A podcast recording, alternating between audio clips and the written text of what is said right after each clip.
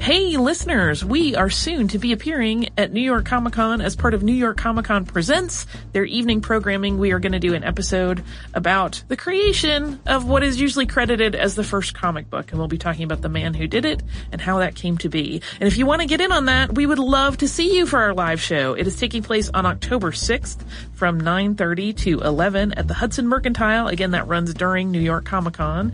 And for more information on it, you can visit our website, missedinhistory.com you will click on the link that says live shows and you can get all the info and a link to order your tickets. We hope to see you there.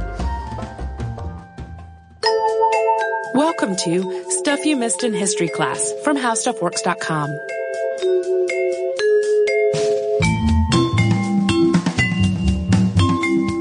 Hello and welcome to the podcast. I'm Holly Fry. And I'm Tracy V. Wilson. Uh, Tracy, did you know that the loss of the USS Akron was the biggest single tragedy in aviation history at the time that it happened? I did not know that level of detail. Yeah, because unless you're an aviation or a U.S. Navy history buff, you might not know much about it. It's one of those things that kind of, uh, doesn't get a whole lot of attention. I think we might have mentioned it just as an aside in that episode that we did about the Hindenburg. But even so, we did not get into any detail. Yeah, and even the Hindenburg disaster, which happened four years after the Akron was lost, resulted in far fewer lives lost.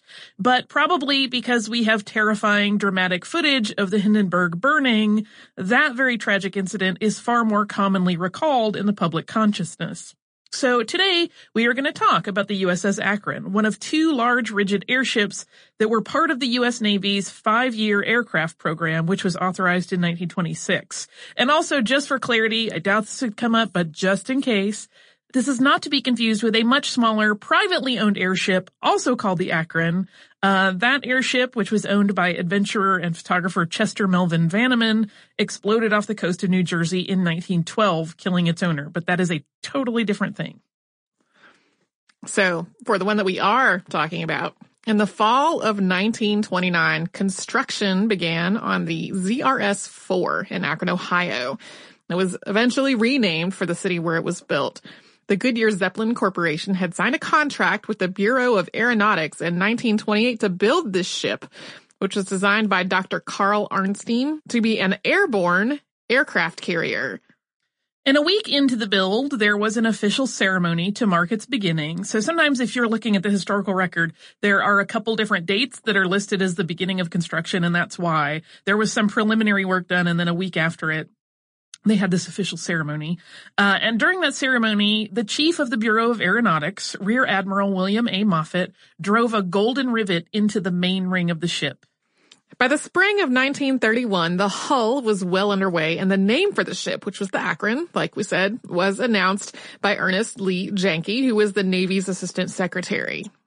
The Goodyear Tire and Rubber Company, in cooperation with the city of Akron, Ohio, actually produced a short silent film about the Akron's construction. It runs about 20 minutes, and it showcases all the features and innovations of the dirigible.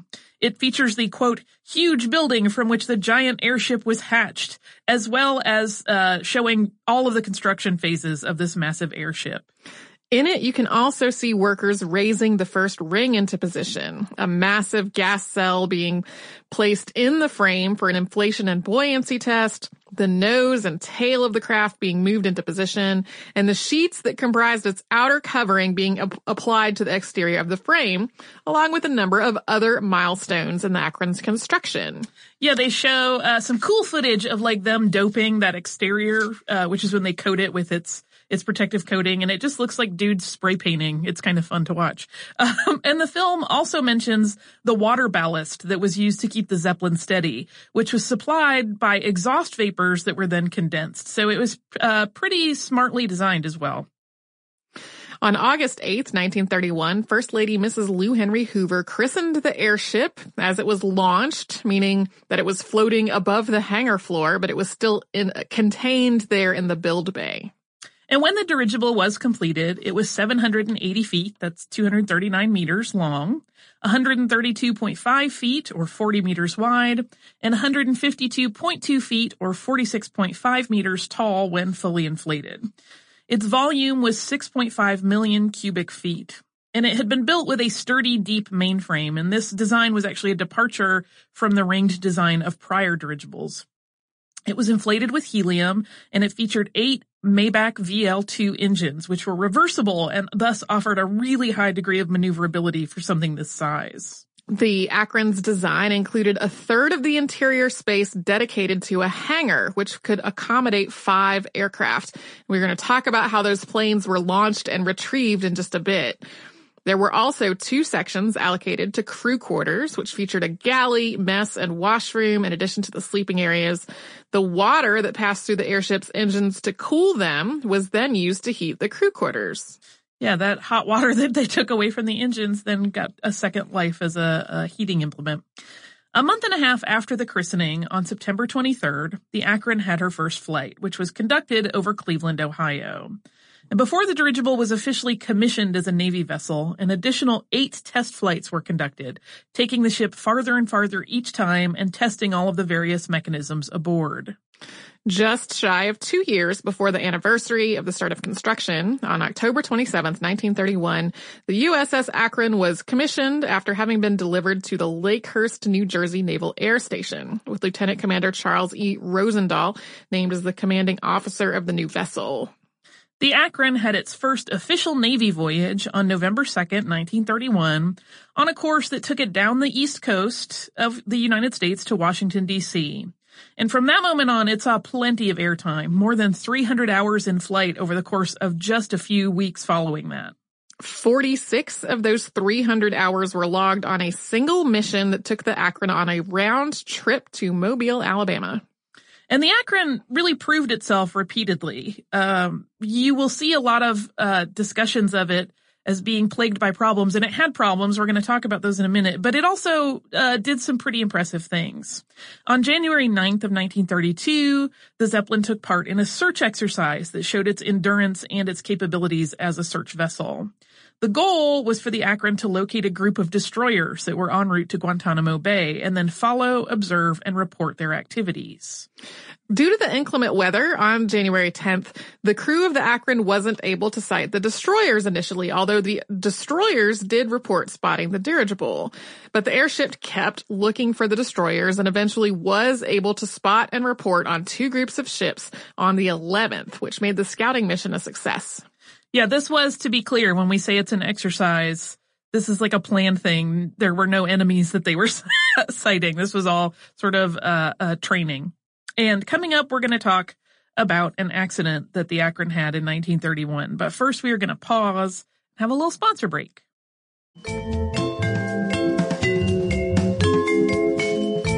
So, the following month after where we left off, on February 22nd, 1931, the Akron was damaged in an accident.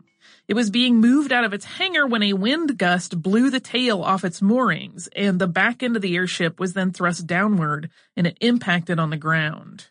Repairs to the damage, which was mostly concentrated around the lower fin, took two months. After this restoration was complete, its first voyage took place on April 28, 1931, and this was a smooth nine hour flight. And soon after, there was this really unique technology tested. Uh, the Akron tested what they called a spy basket on its next flight. And this spy basket was, just as it sounds, this small addition that hung from the bottom of the airship with space for a man to sit in uh, and observe the ground below. And the intent was that the ship itself could stay within cloud cover for the most part, while the basket could hang just below the clouds. This test did not go well. it really, really did not go well. And I it's kind of, it's not surprising to me that it did not go well. The spy basket swung back and forth really wildly and it was considered to be way too unstable for practical use. Fortunately, though, the test was conducted with a sandbag in the spy seat and not an actual person. So no one was harmed or just traumatized by the test. No additional work was done to try to make it viable either. They were like, this is not going to work and they abandoned it immediately. Uh, yeah, we're about to talk about an interesting mechanism that kind of ties into this, and I will explain. Uh, so we mentioned earlier that the Akron was intended to be an aircraft carrier, and the first time that function was tested was on May 3rd of 1932. And in that flight, which was conducted on the eastern seaboard along the New Jersey coastline, pilots used the Akron's so-called trapeze installation, which was a method for docking aircraft with the dirigible in flight. And this kind of followed up on that spy basket idea because planes that were hooked on were still hanging under the airship initially. And those guys could also sight the ground. So that kind of replaced that whole idea. There's actually some footage of some of these types of connections, and they give a sense of just how precise and skilled the pilots of the planes had to be. There was a rod assembly on the lower side of the Akron, that was the trapeze, that had another rod across the bottom with a very slight downward bend in the middle. And so for a plane to dock, it had to have uh, what looked like an inverted basket of rods also affixed to the top of it. So imagine like on top of the cockpit, there's this whole other little uh, assembly. And at the apex of that inverted metal basket was a hook. So the pilot would have to carefully align his plane so that that hook would catch on to that trapeze mechanism. Once the plane had hooked onto the trapeze and settled to the bottom of the bend, mechanisms would drop into place to keep the plane's hook centered there, and then the plane and the pilot could be drawn up into the Akron's internal hangar. Uh, this has been described in some writings as like better than any amusement ride on earth. To me, it seems slightly terrifying, but your mileage may vary. uh, well, and, I'm I'm wondering, uh, I'm wondering what all signaling and whatnot they had to make connections. Just because um, earlier this year I toured the Midway and listened to pilots talk about landing on an aircraft carrier on the ocean. Yeah uh, which is a, also kind of a white knuckle experience, but like there, there are definitely things that you have in your field of vision to align with and instruments. So I'm very curious. Yeah, since that was usually sort of centered, uh, underneath the, the airship, like they could align a little bit just by centering, but uh, I mean, it's, it looks so sort of casual and relaxed when you watch the footage. They just seem like they zip up they're very, it's smooth and they just latch on, but I can't imagine that there weren't some clunkers there at some way. But these were also incredibly well trained pilots. And the two pilots that performed that maneuver in the May 3rd test were Lieutenant Daniel W. Harrigan and Lieutenant Howard L. Young. They first did the demonstration with an N2Y-1 biplane trainer and then with a Curtiss XF9C-1 Sparrowhawk. And these tests went really well and they uh, actually performed them again the next day for members of the House Committee for Naval Affairs who watched all of these proceedings and how well this whole thing worked from a vantage point as passengers on the Akron. On May 8th, the Akron took flight again, this time traveling down the east coast to Georgia and then cutting west to California. The ultimate destination for the Akron was Sunnyvale, California, but a stop was planned at Camp Kearny in San Diego County. And this stop was a tricky undertaking. The crew at Camp Kearny had not brought in a dirigible like the Akron before, and the specialized moorings that were used at the Navy base in Lakehurst, New Jersey were not on hand. And to further complicate the landing, the craft was lighter than normal because it had burned so much fuel on this cross-country trip. And because the heat from the sun had warmed it, the gases inside had expanded to be less dense, so it just wasn't as easy to control as it normally would be. Those two factors led to a loss of control of the ship. And to prevent it from hitting the ground nose first, the mooring cable had to be cut. This did prevent a crash, but it also resulted in a tragedy. Four of the men who were holding lines to the ship didn't let go, and one of them fell from a height of 15 feet, which is 4.6 meters, and broke an arm. Three others held on initially. Apprentice seaman C.M. Cowart was able to cling to the line and not lose his grip. And after a wild ride of about an hour, he was pulled onto the Akron. Yeah, there was allegedly an attempt or a, a thought for a while that they were going to land just him on the ground, but then they realized they were not confident that they could do it without like slamming him into the ground. So he ended up being pulled aboard. Uh, two other men were not so lucky. Aviation carpenter's mate third class Robert H. Edsall and apprentice seaman Nigel M. Henton both died after they lost their grips on the lines that they held and they fell to their deaths. And when interviewed a few days later, Cowart, who was the man who had survived, said, quote, I just hung on. I saw the other fellows fall and it didn't make me feel any too good, but there was nothing I could do about it except to hang on tighter. The Akron continued its missions, though it stayed on the west coast for several weeks. It traveled north to the Canadian border and participated in scouting fleet exercises similar to the one that we mentioned earlier when it searched for destroyers that were headed to Guantanamo Bay. The Akron once again performed admirably in these exercises. In June, the airship left California to head back to Lakehurst, and that journey took four days from June 11th to June 15th, 1932, uh, before the Akron was able to get home. And that was in part because it encountered several incidents of just really bad weather along the way. And when the Akron finally docked in New Jersey, the 79 man crew was exhausted from the journey. When they're described as coming down the gangplank, they just all sound like they were completely depleted. And the next several weeks brought a welcome respite from flights as the airship underwent maintenance and repairs. In July, the Akron was once again air ready and assisted in a rescue mission when the yacht Curlew went missing. This had been part of a 628 mile, which is a 1,011 kilometer race from Montauk to Bermuda when the boat and the six people on it were lost during some bad weather. All the other 25 yachts made it through, but contact with the Curlew had been lost. The Akron was ordered to fly in circles along the course from the Curlew's last known location and to try to report results back to naval operations. It was eventually found off the coast of Nantucket. Yeah, but that yacht search had caused a little bit of a pause in the Akron's training missions. But we're going to get right back into that after we first take a quick break to hear from one of the sponsors that keeps Stuff You Missed in History class going.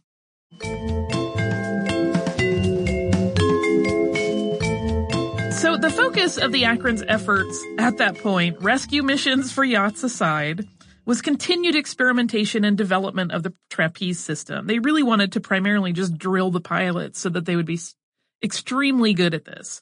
Uh, and the man in charge of these ongoing trapeze experiments, as appointed by Rear Admiral Moffett, was Commander Alger Herman Dresel. And under Dresel's leadership, the Akron continued to advance its trapeze work, eventually achieving the ability to manage a full load of Curtiss F-9C2 Sparrowhawks. On August 22nd, 1932, there was a new problem, though. Due to a timing accident in the relay of orders, because a command was given too early, the dirigible's fin hit a beam in the hangar as it was being taken off its moorings. This put a stop to the trapeze training that had been underway while the fin had to be repaired. But the last quarter of 1932 still yielded eight successful flights for the Akron. So that uh, little accident had happened in August and they were able to repair it pretty quickly. Training continued for the trapeze system, as well as training for the gun and lookout crews. And they also worked with a formation scouting setup uh, to test that, where two planes flanked the Akron as they performed search exercises. In early 1933, the Akron had a leadership change. Commander Dresel was moved to the Akron sister ship, the USS Macon. His replacement was Commander Frank McCord. This personnel change took place on January 3rd, 1933, and almost immediately, McCord was underway on a flight with his new command. And the Akron on this, this first flight under McCord traveled down the east coast to Florida, stopping in Miami-Dade County at Opa-locka, Florida to refuel. This is not to be confused with the very, very familiar sounding Opelika, which is a city in Alabama. After the refuel at the Naval Reserve Aviation Base in Opa-locka, the Akron re- proceeded to Guantanamo Bay, Cuba. This mission was to inspect bases, and the crew performing those inspections was actually taxied from the Akron in flight to the bases via an N2Y1 biplane. Once the inspection rounds were completed, Commander McCord and his crew took the Akron back to New Jersey. Inclement weather kept the Akron grounded for several weeks at Lakehurst, but it wasn't long before the trapeze training continued. And as we mentioned when describing the trapeze mechanism, it really did require an incredibly deft hand on the part of a pilot to hook onto the airship. So it really, uh, if it seems like we're just saying over and over that they were doing a lot of training in this particular area, it's because they were. Uh, it was needed to get those pilots just so proficient that they could do it almost without having to think. When Franklin Delano Roosevelt was sworn in as the 32nd President of the United States on March 4th, 1933, the Akron was overhead. But just a week later, on March 11th, the Akron once again left its northeast home of Lakehurst. This time, the mission took the airship to Panama, stopping once again at Opa-locka, Florida en route. And after that, the dirigible and its crew were on course for the naval station at Balboa in the Panama Canal Zone, which sits just at the south end of the canal if you're looking at it, and that's the entrance from the Pacific Ocean. And as with the Akron's mission to Cuba, the objective in this case was an inspection, this time of a possible site for an airbase. Once the inspection was concluded, the Akron headed back to Opa-locka. This time, additional drills were conducted at the Florida base. The gun crews got target practice using the N2Y1s as targets. As March 1933 came to a close, the Akron headed back to New Jersey from Florida. But the airship wasn't moored for long. On April 3rd, another mission began and this time it was intended to help calibrate radio direction finding stations along the New England coast, which were used for radio triangulation. But the voyage wasn't smooth. When the Akron passed over Barnegat Light in Ocean County, New Jersey, at 10 p.m. on April 3rd, the airship was already dealing with severe weather. Two and a half hours later, at 12:30 a.m. on April 4th, the Akron was whipped by a particularly powerful gust and dropped tail first into the sea. There had been uh, a witness to the struggle, the Akron struggle with the wind, and that was a German ship called Phoebus that had seen lights in the air dropping down toward the Atlantic, and the crew aboard the Phoebus actually thought they were witnessing a plane crash. So Phoebus altered course to investigate, and about a half hour after the incident, they pulled the first person from the water, and that was Lieutenant Commander Henry V. Wiley, who was unconscious at the time. At this point, the crew of the Phoebus still thought they were finding the results of a plane crash. They had no idea that the Akron had been in the area. Phoebus also sent out its boat to widen the search for victims. The boat crew fished bosun's mate second class Richard E. Deal, aviation metalsmith second class Moody E. Irvin, and chief radioman Robert W. Copeland out of the turbulent water. Copeland died after being transferred to the Phoebus despite efforts to revive him. As the rescue effort continued, Lieutenant Commander Wiley regained consciousness and communicated to the crew of the German vessel that it had been the Akron and not a plane that they saw descend into the sea. For more than five hours, Phoebus continued to search for survivors, but their efforts were for naught. Two more men actually died in the search effort when another blimp, the non-rigid J-3, which also served out of the base at Lakehurst, went on a mission to search for survivors.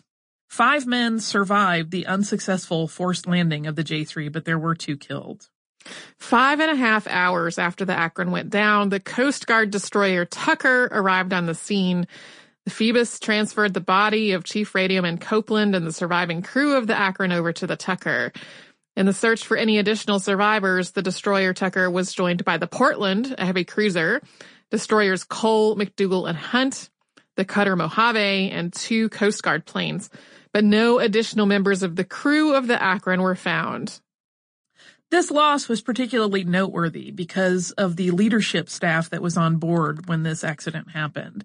So in addition to the regular staff, uh, and Commander McCord, Rear Admiral Moffett his aide, Commander Henry B. Cecil, the commander of the Naval Air Station at Lakehurst, and several additional guests were also on the Akron when it went down. In total, 73 men lost their lives when the Akron was destroyed. So for comparison, we mentioned the Hindenburg at the beginning of the show, uh, and the death toll in the Hindenburg disaster was 36, one of whom was a man who had been on the ground. 62 of the people aboard the Hindenburg survived, which is a, a far greater proportion than the three who survived the Akron. Not long after the disaster, Wiley, Richard Deal, and Moody Irvin appeared together before the public. And Wiley described the events of April 4th this way.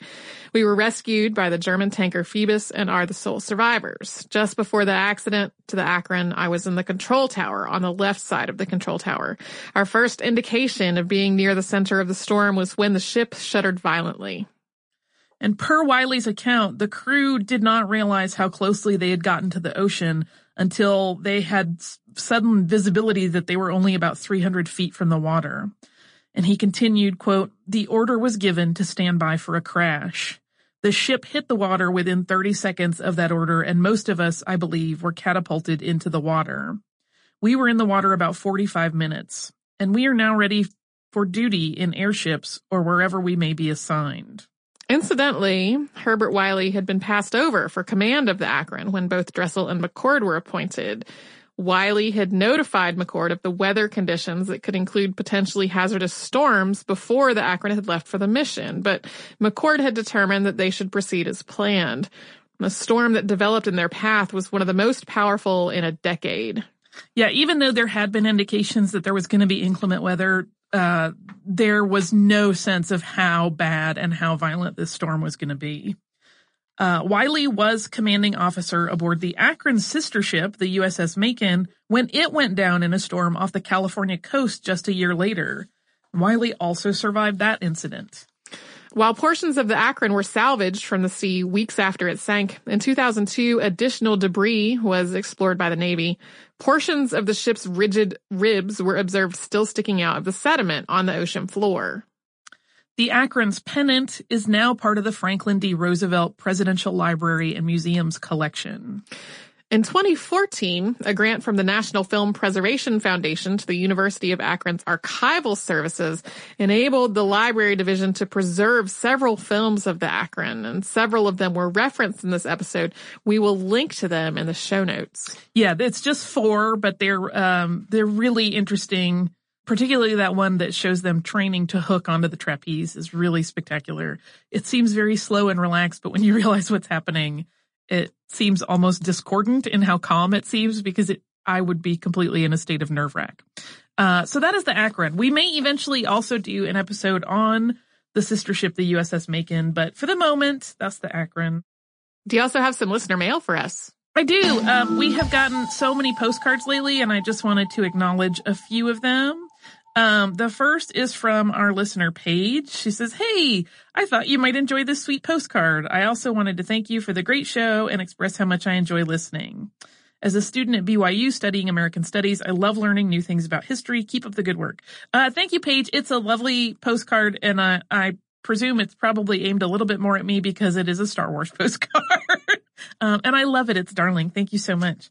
Uh, we also had a postcard from our listener Joanne, uh, and it is uh, an Edward Gorey postcard that said her laugh made beetles swoon, her frown made geese and cows turn upside down. Oh. It's an illustration of a goose and a cow flipped over, uh, and suggested maybe we should do an episode on the life of Edward Gorey, which we've certainly talked about. I have, but the uh, unless something goes wrong, it is in the works. It is in the works. but a couple things need to happen first. Yeah. Uh, so that is lovely. And I love Gorey. so I'm always in, uh, and I can't wait for that one. And then, uh, our last one is this hilarious postcard from, uh, I think it is Helena. This is one of those cases where the, the postage markings have kind of obscured things, but it is a postcard from Froggyland.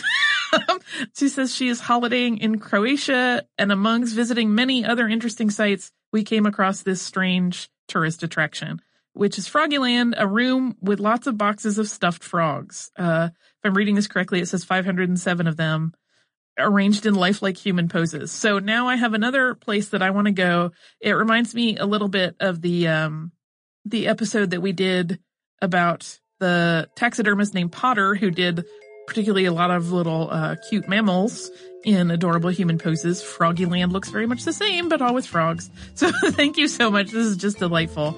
Uh, if you would like to write to us, you can do so at historypodcast at howstuffworks.com. You can also find us across the spectrum of social media as Missed in History.